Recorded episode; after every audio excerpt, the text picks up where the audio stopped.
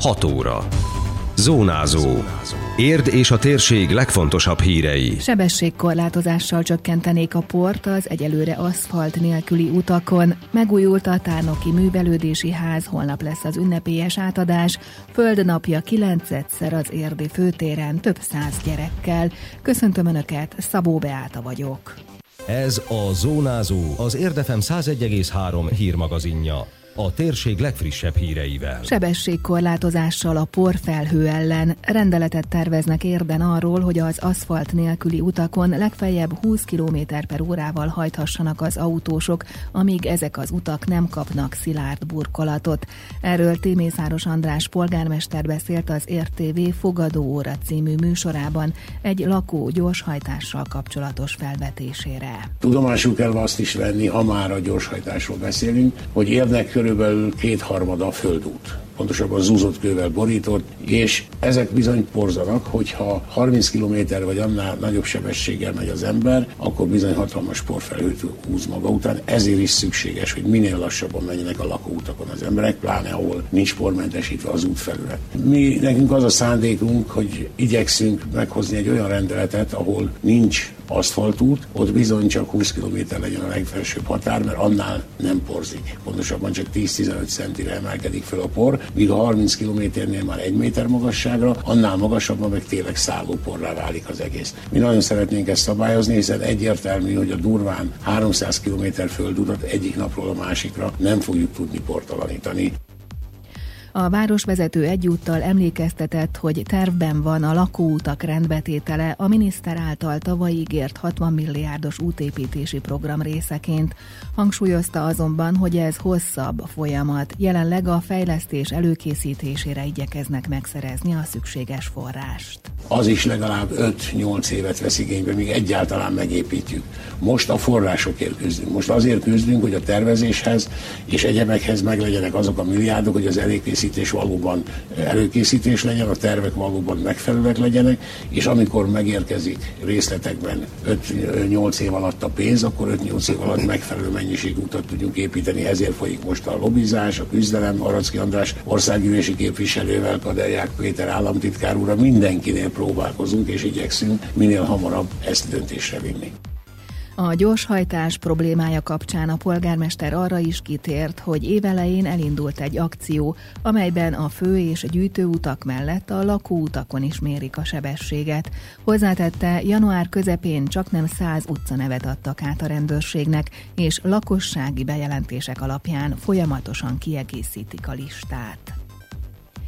Új közösségi tér avatójára készülnek tárnokon. Tavaly nyár végén kezdték el a művelődési ház újjáépítését, amelynek egyik falában időkapszulát is elhelyeztek. A település lakói üzenhettek a jövőnek, leírhatták gondolataikat, érzéseiket. A megújult épület műszaki átadása és névadó ünnepsége néhány hete lezajlott. A Heirik Antal ház elnevezést kapta az ott élőktől, annak emlékére, hogy csak nem száz éve ő építette a tánctermet, és ez a hely azóta jelentős szerepet töltött be tárnok életében.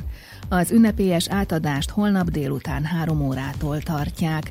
Szolnoki Gábor polgármester szerint nagy izgalommal várják az eseményt, hiszen a település történetének egyik legnagyobb beruházásáról van szó. Ami nem csak fizikailag nagy beruházás, hanem inkább kulturálisan, szellemi értelembe vett, hiszen majdnem száz évvel ezelőtt indult a történet, amikor egy ember úgy gondolt a tárnokon, hogy a közösség szórakozása, művelődése kultúrája érdekében épít egy tánctermet, ami aztán végül művelődési házzá, kultúrá kórházzá, a szellemi kulturális élet központjává vált, viszont az épület elérte a teljesítő képessége határát, és a teljes felújítása mellett kellett döntenünk, tehát el kellett bontani, és egy csodálatos új épület született, és most már Heinrich Antal ház az épület neve. Ugye az intézmény a Sztárnoki Közösségi Szintér, ez a jogi megnevezése, de most már a Heinrich Antal ház az, ami várja a tárnoki embereket, hogy szívvel, lélekkel a következő évszázadra megtöltsék ezeket a falakat. A hivatalos átadó után estig várják mindazokat, akik szeretnék bejárni a tárnoki Heinrich Antal házat, közölte a polgármester. Olyan sok embert kell vendégül látnunk, hogy egy ilyen ütemezett megnyitást kell tartanunk. Meghívjuk természetesen a térség politikusait, véleményformálóit, a sajtót, a polgármester kollégákat, a hatóságokat. Ez már önmagában egy ilyen létszám, hogy ez lesz a megnyitó első ütem, és aztán rá egy órára pedig jönnek az egyesületek, a táncház lesz, bemutató, fellépés, és nyitva lesz az épület egyébként egészen azt hiszem 8 óráig, hogy bárki, aki későn jön, és nagyon szeretné aznap megnézni, körbejárhassa, kocinthassunk egyet. Több száz gyerekkel ünnepli a Föld napját érd. A városban idén már kilencedik alkalommal rendezik meg a természetvédelmi eseményt, amelyet ezúttal pénteken 9 és 13 óra között tartanak a főtéren, az 5-7 Egyesület és az Érdi Önkormányzat szervezésében.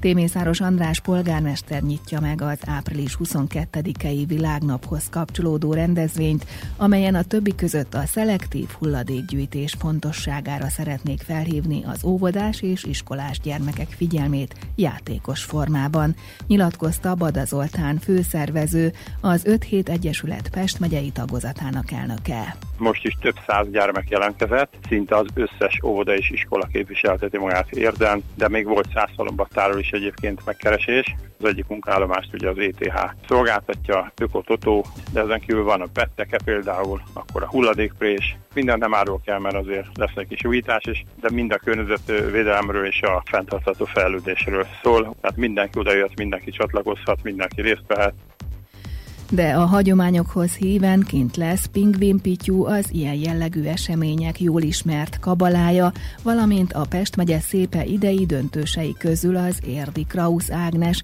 hiszen a környezetvédelem és tudatosság fontos értéket képvisel ebben a szépségversenyben, a tiszta ivóvizet pedig az érdi vízművek biztosítja, mondta a főszervező.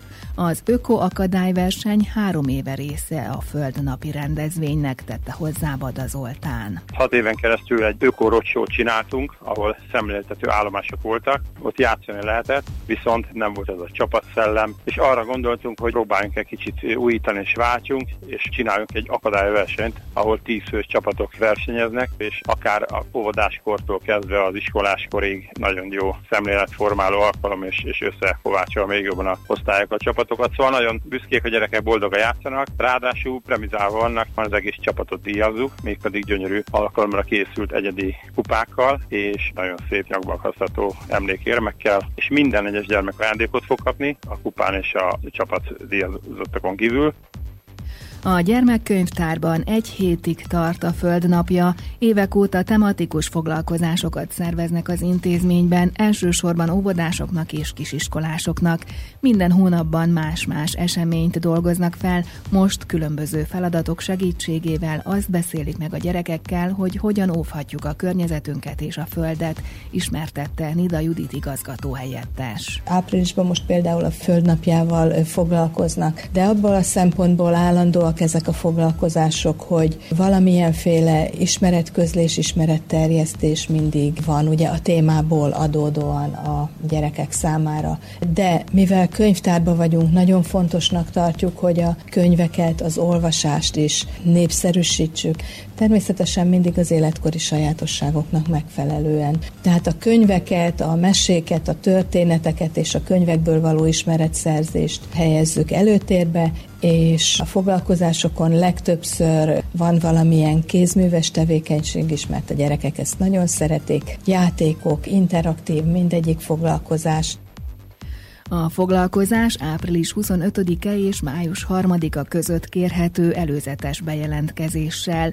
A Föld napját először 1970-ben tartották meg az Egyesült Államokban egy egyetemista kezdeményezésére, aztán 20 év múlva vált világmozgalommá, Magyarország is 1990-ben csatlakozott hozzá. Nem lesz áram az adóhatóság érdi kirendeltségén. A Pest megyei igazgatóság arra hívja fel a figyelmet, hogy ma 8 órától délután fél egyig áramszünet miatt csak korlátozott szolgáltatásokkal tudnak az ügyfelek rendelkezésére állni a Budai út 24 szám alatt. Például általános tájékoztatás vagy beadványok, bevallások átvétele lehetséges. De a közelben a Sziget-Szent Miklósi vagy a NAV bármely más ügyfélszolgálatát és kirendeltségét felkereshetik, illetve telefonon például a 18-19-es számon is kérhető tájékoztatás adóügyekben. Időjárás. Fokozatosan csökken a felhőzet, és a legtöbb helyen kisüt a nap, de a nyugati tájakon szorványosan kialakulhat zápor, néhol zivatar. A szél megélénkül, többfelé meg is erősödik, a csúcsérték 23 fok körül várható. Zónázó. Minden hétköznap az Érdefemen. Készült a médiatanács támogatásával a Magyar Média Mecenatúra program keretében.